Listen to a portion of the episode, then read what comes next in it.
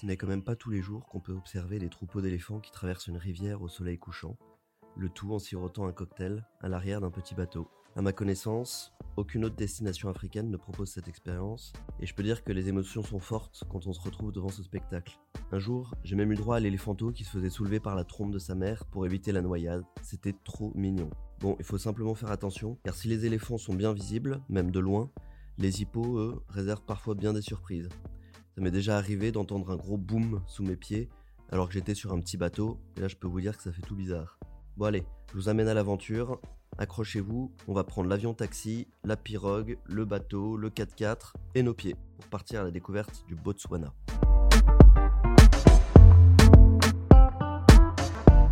Soyez les bienvenus dans le podcast Le son du voyage. Nous sommes un groupe de copains, dix créateurs de voyages sur mesure, professionnels et expérimentés, qui racontons des anecdotes, des voyages qui ont changé notre vie, et qui partageons tous nos meilleurs conseils d'experts. Dans chaque épisode, nous vous racontons une destination ou donnons des trucs et astuces pour bien réussir vos voyages. Si vous aimez notre podcast, donnez-lui 5 étoiles et abonnez-vous. Aujourd'hui, c'est Augustin qui nous raconte ce qui le fait vibrer au Botswana. Bonne écoute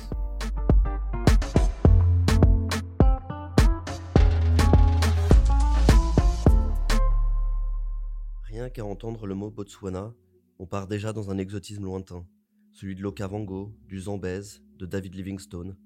En fait, c'est un peu un plongeon au cœur d'une expédition safari authentique. Alors certes, on a les avantages de la modernisation par rapport aux grands explorateurs de l'époque, on a vraiment l'impression, à certains endroits, d'être les premiers à fouler cette savane. Enfin, en tout cas, les premiers humains.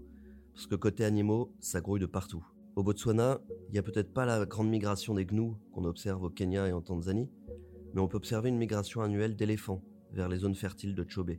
Ils se déplacent entre le Zimbabwe, le Botswana et la Zambie principalement, en fonction de la saison des pluies et de l'abondance de la végétation. Les rivières Zambèze et Chobe étant alimentées toute l'année, ces régions sont un excellent repère pour observer les pachydermes. Et quand la saison sèche prive les parcs du sud de tout point d'eau naturel, bah, de nombreux zèbres viennent également dans le central Kalahari et la rivière Chobe.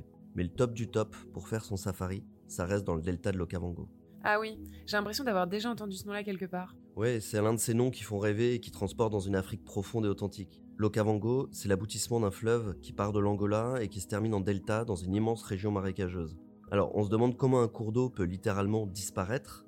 Normalement, évidemment, ça se termine dans un océan. Eh bien ici, les eaux s'évaporent ou sont absorbées par les végétaux. Du coup, c'est un paradis tropical qui détonne avec l'aridité vraiment sèche, sévère du Kalahari plus au sud. Les palmiers, les baobabs, les papyrus, les sycomores, les ficus se le territoire avec une faune particulièrement dense, bien heureuse d'avoir autant de nourriture toute l'année. En fait, c'est la région parfaite pour observer les prédateurs dans un environnement super verdoyant. On y trouve beaucoup de lions, de lycaons, des léopards, des guépards, et bien entendu le reste de la grande faune africaine, à l'exception des rhinocéros, même si une réintroduction est en cours de tentative. Mais alors, tu dis que la zone est marécageuse et que le niveau d'eau peut être important, mais comment on se déplace en safari du coup? Oui, en fait, la région est alimentée par les eaux de l'Okavango qui reçoivent les pluies des hauts plateaux de l'Angola en début d'année. Ces pluies inondent environ deux mois plus tard les grandes plaines herbeuses du delta. Si la plupart des pistes restent praticables, la végétation est très dense, les herbes sont hautes, rendant plus difficile l'observation de la faune. Quand le niveau d'eau n'est ni trop haut ni trop bas, on peut prévoir une promenade en mokoro ces espèces de pirogues dont je parlais, ces barques traditionnelles qui permettent d'approcher la faune depuis les marécages. Si le niveau d'eau est trop haut, ça devient dangereux. Ah bon, pourquoi? J'aurais pensé l'inverse. T'as déjà vu un hippopotame furax? Si on voit pas ce qu'on a en dessous de la pirogue, crois-moi, il est prudent de rester sagement à terre. Ouais, ok, on va plutôt faire ça alors. Donc pour résumer, la saison des pluies, c'est pas idéal pour visiter la région. Bah, de manière générale, non, mais selon la zone du delta que l'on choisit, les safaris peuvent avoir de l'intérêt à n'importe quelle saison. En fait, tout dépend de la végétation environnante et de la quantité de pluie tombée. Les camps qui se trouvent euh, sur les deltas sont classés en camps d'eau ou camps de terre, selon s'ils sont entourés d'importants marécages et offrent des sorties en mokoro, ou si au contraire ils proposent uniquement des safaris en 4x4. Parce que les pistes, la plupart des pistes en tout cas, restent praticables à l'année. Certains de ces camps sont mixtes et peuvent donc, selon la saison, proposer les deux types d'activités. La région de Moremi, par exemple, assez centrale dans le delta, est considérée comme l'une des meilleures pour faire du safari avec une faune très dense. Et à ce moment-là, on fait du safari et en 4x4 et en Mokoro. Certains camps, ceux qui sont à l'extrémité est du delta, sont même accessibles avec son propre 4x4. Alors que pour tous les autres, il faut prendre un petit avion brousse pour les rejoindre, ce qui reste une expérience magique car l'avion vole très bas et il est souvent possible d'apercevoir les troupeaux d'éléphants au milieu des marécages. Ça vend du rêve. Bon, tu nous parles de l'Okavango, mais j'imagine qu'il y a d'autres points d'intérêt au Botswana. Oui, bien sûr, c'est vrai que je m'attarde un peu sur cette région que j'adore, mais le pays est loin de se, résumer à l'Okavango. Alors en restant dans le concept de région fertile toute l'année, on part un peu plus à l'est en direction des chutes Victoria, et donc en descendant le fleuve Kwando qui rejoint le Zambèze. Tu me suis? En gros, on accompagne le docteur Livingstone dans sa quête d'une voie fluviale qui relierait hypothétiquement l'Afrique centrale à l'océan. Manque de bol pour lui, il tombera pendant son expédition en 1867, nez à nez avec les chutes Victoria qui détruiront un peu son rêve de gamin. Bon, à cet endroit, de jonction des deux fleuves donc, on a créé dans les années 60 le parc national de Chobe, qui figure aujourd'hui comme top destination pour faire du safari en Afrique australe. Et notamment avec la plus grande concentration d'éléphants au monde, qui viennent profiter de cette eau abondante quand le désert du Kalahari s'assèche totalement. Lors d'un séjour dans ce parc, on peut faire aussi bien du safari en 4x4 sur les rives du fleuve, ou dans les zones de Linyanti et Savouté, qui sont d'ailleurs très réputées pour leur concentration de félins, mais on peut aussi partir en croisière pour observer les milliers d'oiseaux, les éléphants qui traversent la rivière, les troupeaux d'hippopotames plus ou moins pacifistes, donc c'est une véritable expérience un peu mixte comme dans le Kavango qui permet d'approcher la faune de très près. Donc là on a survolé un peu le nord du Botswana. Tu l'auras compris, la région est extrêmement verdoyante, riche en faune toute l'année grâce au fleuve. Mais plus au sud, on tombe sur la région des Pans, ces grandes cuvettes arides pleines de sel déposées par les eaux de l'ancien lac Makgadigadi qui s'est asséché il y a plusieurs milliers d'années. Alors là on est aux antipodes d'une région fertile. C'est plus sec qu'un petit Luracie, aucun cours d'eau n'est présent pour déshydrater la faune qui du coup tendance à fuir vers le nord.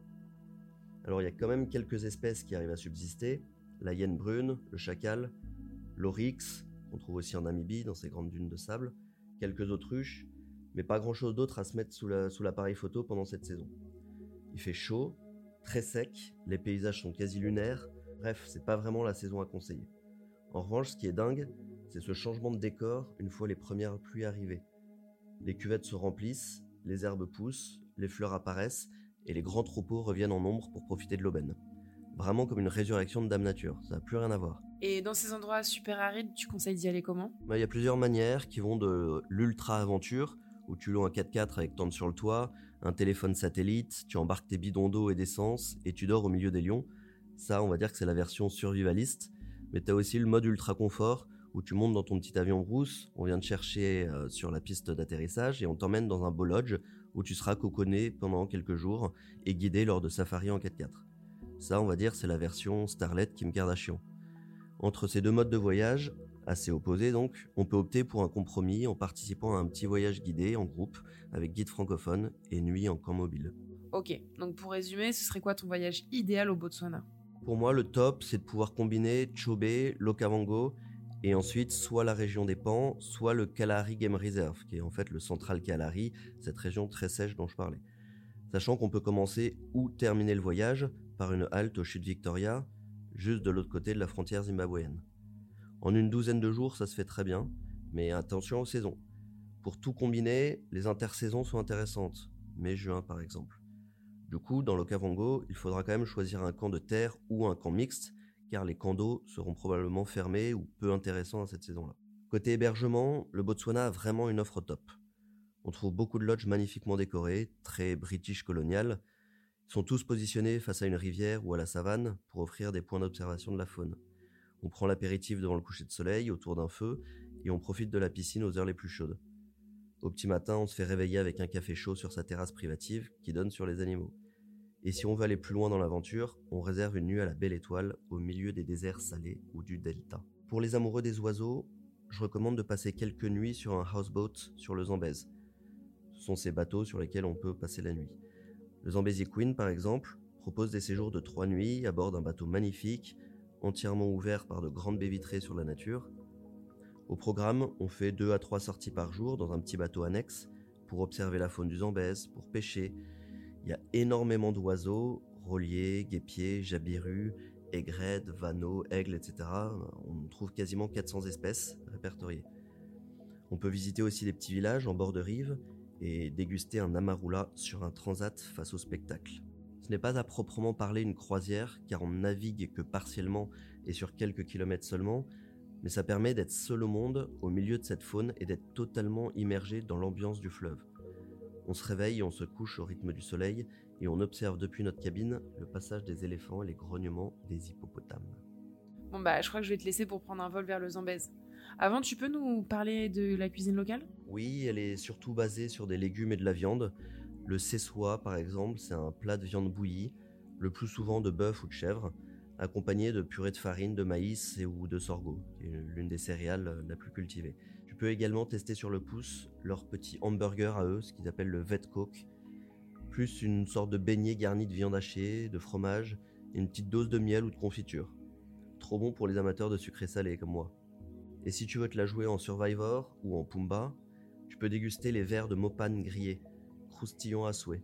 Comme dirait notre petit Simba, un, peu gluant, mais appétissant. Et en termes de boisson, t'as quelque chose à conseiller? La bière de sorgho et le vin de palme sont les deux alcools euh, locaux les plus répandus, mais la proximité avec l'Afrique du Sud amène aussi une consommation importante d'amarula.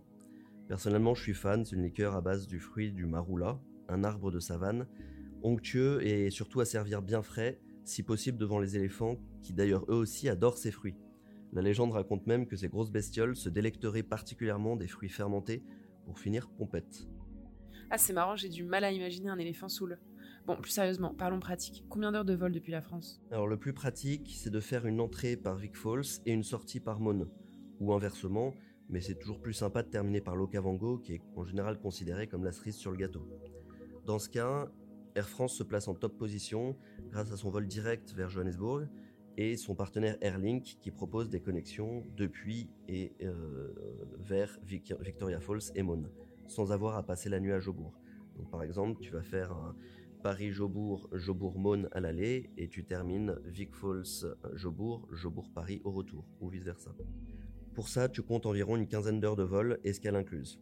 Ensuite, Air France, ça reste assez cher. Donc moins cher, il y a Ethiopian Airlines qui reste une très bonne compagnie, mais qui ne dessert pas. Il faudra donc faire une sortie et une entrée par euh, Vic Falls. Ou alors, tu choisis de faire une entrée par Vic Falls et de sortir par Mon, mais après, il faut que tu prennes un vol intérieur supplémentaire. Donc c'est comme si tu avais deux escales. Mais bon, ça peut être aussi un bon moyen d'en profiter pour visiter la plus grande ville sud-africaine, Jobourg, et de faire une escale nocturne là-bas. Et le décalage horaire? Une heure en plus par rapport à Paris de novembre à mars et il n'y a aucun décalage horaire d'avril à octobre sur la saison qui est donc la plus convoitée. Et quel budget à prévoir? Bah alors là, c'est un peu, c'est un peu le problème. C'est là où le bas blesse, car euh, évidemment toute cette magie, cette exclusivité des lodges, ces safaris loin des foules, bah ça a un coût. Et c'est volontaire de la part du gouvernement qui a vraiment voulu s'orienter vers une formule de safari luxe, même s'il est possible de participer à des safaris en groupe et en comobile bien moins onéreux.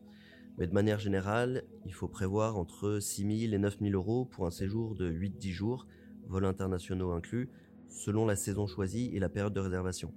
La pension complète, les transferts, les activités safari sont incluses dans le prix. Mais franchement, on en a tellement pour son argent, comme on dit vulgairement. Pour moi, c'est vraiment l'alternative idéale pour ceux qui veulent éviter les foules tout en misant sur une faune d'exception et qui ont le budget. Et sur place? Bah, Du coup, par contre, il y aura plus grand chose à payer, mis à part les pourboires, certaines boissons qui pourraient, selon les lodges, ne pas être inclus dans le package, et éventuellement quelques activités supplémentaires. À Victoria Falls, par exemple, on peut faire du rafting, de l'hélico ou une croisière sur le Zambèze au coucher de soleil. Au-dessus de l'Okavango, on peut faire de la montgolfière. Ça, évidemment, c'est souvent nécessaire de démolir sa tirelire cochon pour ça. Tu sais, au son du voyage, on est très branché tourisme responsable. T'as un exemple à nous donner sur le Botswana? Pour une fois, je vais souligner l'ensemble des mesures prises par le gouvernement car euh, le Botswana est vraiment vu comme l'élève modèle de l'Afrique sur le plan de son développement socio-économique et politique. Ils sont parvenus à une très bonne gestion de leurs ressources en préservant la nature tout en faisant bénéficier aux populations locales des retombées économiques du tourisme. Grâce à cette politique éclairée, en voyageant au Botswana, on contribue à la fois à la préservation de son patrimoine naturel et au développement socio-économique du pays. L'ensemble s'est fait de manière très intelligente et le résultat est là. Toute la faune se porte à merveille, le pays est devenu le sanctuaire des éléphants d'Afrique et on y trouve une faune très riche qui occupe un territoire peu densément peuplé et au tourisme limité et respectueux. Et enfin, comme le podcast s'appelle Le son du voyage, il y a un son qui est resté dans tes oreilles? Ah bah bien sûr, forcément le barrissement des éléphants autour de notre bateau à la nuit tombée. On était sur le Zambèze, tout seul, euh, sur ce houseboat, donc le Zambezi Queen. La nature était d'un silence sans faille, le moteur du bateau était à l'arrêt, quand tout d'un coup on a entendu une famille de pachydermes débarquer sur la rive pour se déshydrater. Un sacré souvenir sensoriel. Merci Augustin d'avoir partagé avec nous tes souvenirs et tes meilleurs conseils d'experts pour découvrir le Botswana. Si son récit vous a inspiré et que vous avez envie de partir en voyage au Botswana, vous pouvez contacter Augustin qui crée tous les jours des voyages sur mesure. Envoyez-lui un mail à augustin.leçonduvoyage.fr ou un message sur Instagram at leçon du voyage tout attaché. Si vous aimez notre podcast, donnez-lui 5 étoiles et abonnez-vous. Nous vous disons à bientôt pour d'autres expériences de voyage.